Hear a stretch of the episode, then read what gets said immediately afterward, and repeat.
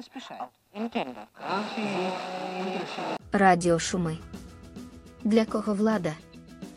Нагірно-Карабаська республіка припиняє своє існування з 1 січня 2024 року з указу про розпуск усіх державних установ та організацій, підписаного президентом цієї хуйні Самвелом Шахраманяном.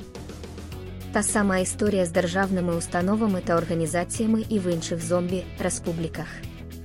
Та сама ситуація не тільки із самостворенням установ і організацій, але й з самозахопленням влади, коли всі державні установи та організації не створюються, а просто працюють на диктатора, що захопив владу.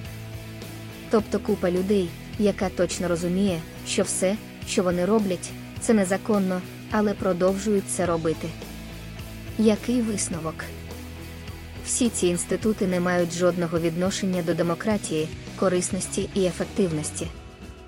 Всі ці інститути обслуговують лише себе і йолопа чи йолопів, які владу отримали законно, захопили, створили.